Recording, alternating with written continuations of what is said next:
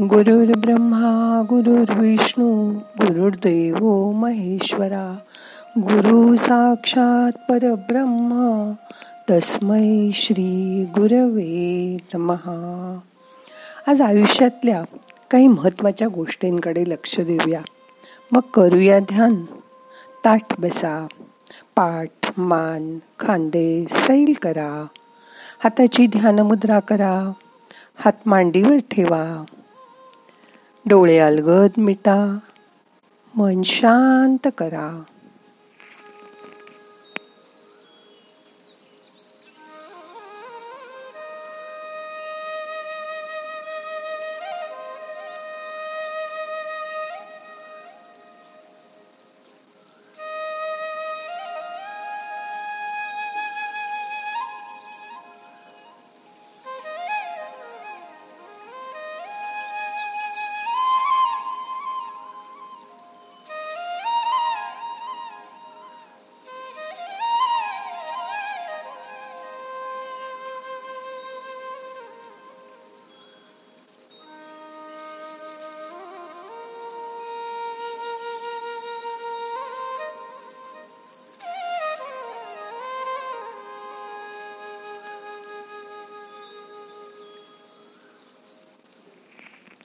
ज्या ठिकाणी स्वतःच्या मनाबरोबर दुसऱ्याच्याही मनाचा विचार केला जातो त्या ठिकाणी माणुसकीचं सुंदर नातं तयार होतं.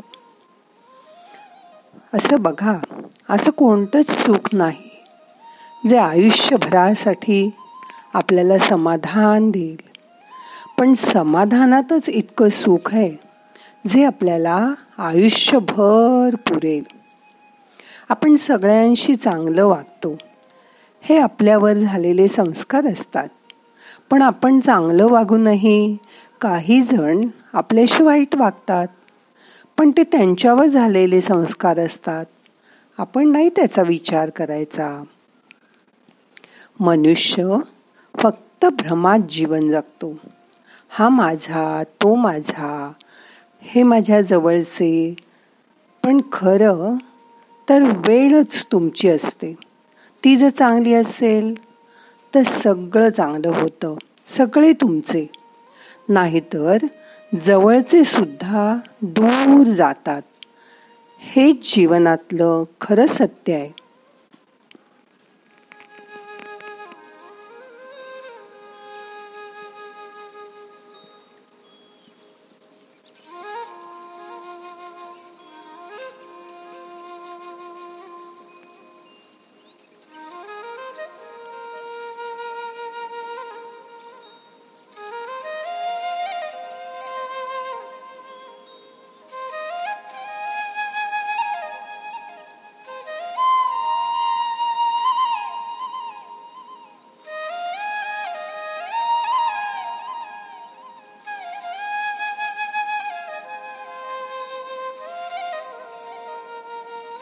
आपल्या आयुष्याच्या वाटेवर बरेचदा कठीण काळ येतो.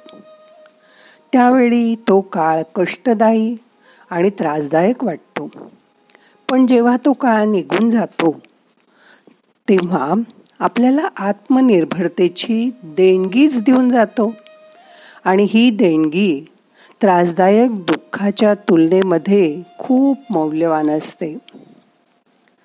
संघर्षाला कधीही दुर्दैव मानू नका. पळून जाऊ नका. संघर्षाला सामोरं जाणाऱ्यालाच हमखास यश मिळतं. परिस्थिती चांगली असो की वाईट हा मुद्दाच नसतो. तर आलेल्या प्रसंगाचा आपण कसा सामना करतो हे खूप महत्त्वाचं असतं.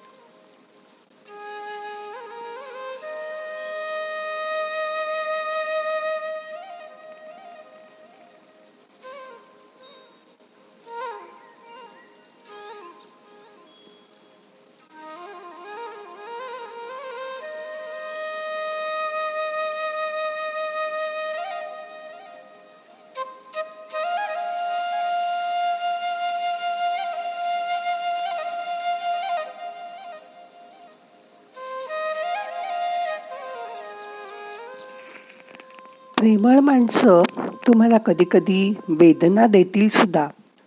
पण त्यांचा उद्देश फक्त तुमची काळजी घेणं तुमच्याबद्दल प्रेम हाच असतो.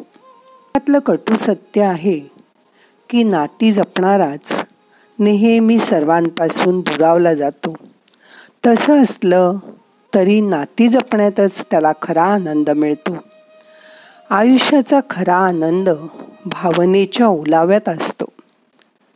कुठलंच नातं ठरवून जोडता येत नाही आणि तोडता येत नाही. ते जर आपोआप जोडलं जातं. खरी आपुलकी माया ही दुर्मिळच असते. पण हे दान ज्याला लाभतं त्यालाच त्यातला खरा आनंद मिळवता येतो. घेण्यासारखी कोणती गोष्ट असेल तर ती आहे ज्ञान.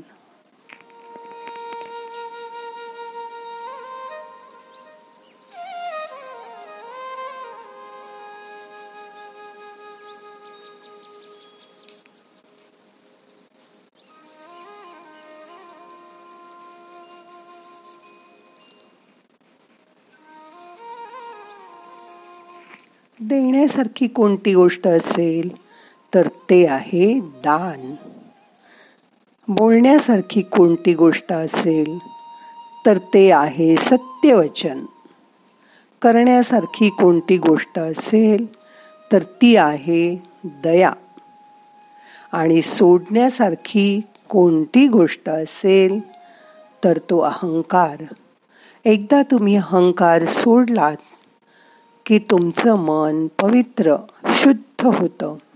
आणि मग तुमचं आयुष्य आनंदी समाधानी आणि सुखी होतं. आता पाच मिनटं शांत बसा.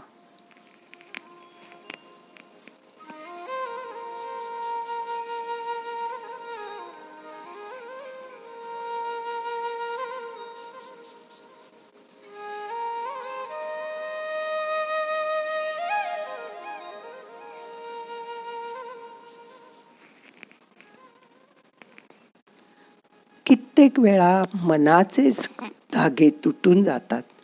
घर घरासारखं राहतच नाही. आणि मग आपल्याला असा अनुभव यायला लागतो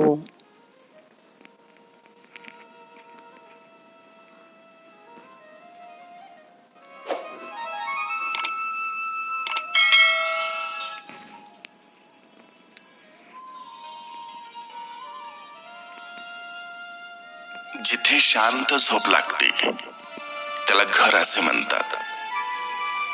स्मशानभूमीला सुद्धा वैकुंठ धाम म्हणतात. आपण नेहमी ऐकत असतो घर असावे घरासारखे नकोत नुसत्या भी तिथे असावा प्रेम शिवाळा नकोत नुसते नाती. त्या घरट्यातून पिल्लू उडावे दिव्य घेऊ शक्ती. आकांक्षाचे पंख असावे. उंभरट्यावर भक्ती. उंभरट्यावर भक्ती. घर म्हणजे माणसाचे चांगले आणि वाईट गुण खपवून घेणार एक पवित्र स्थान असत. ज्या कुटुंबात सर्व लोक निदान एक वेळ तरी वेळ काढून प्रापंचिक गप्पा मारतात एकत्र भोजन करतात. विचार विनिमय करतात. एकमेकांची काळजी घेतात.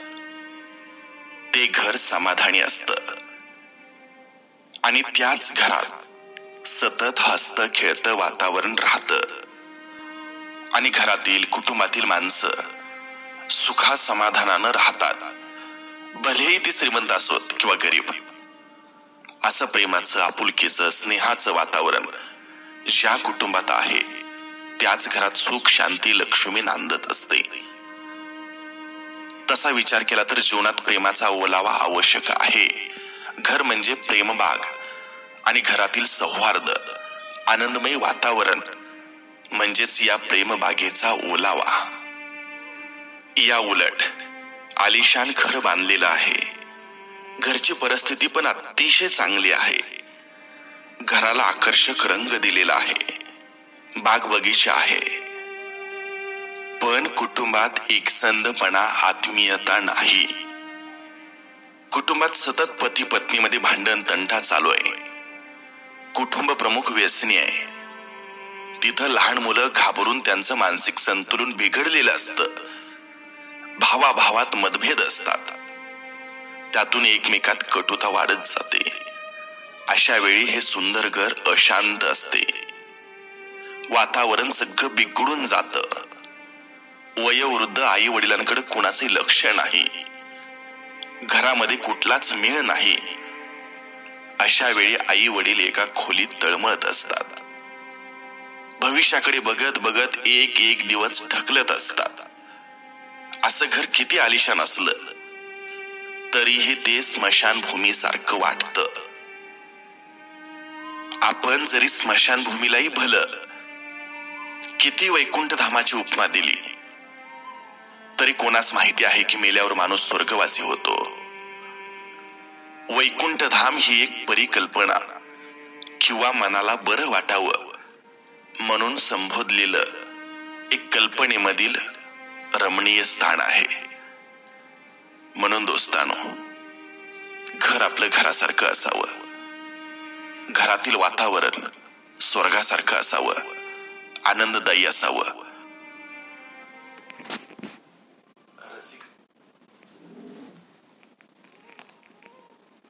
आता मन शांत झालंय. काही करू नका. शांत बसा.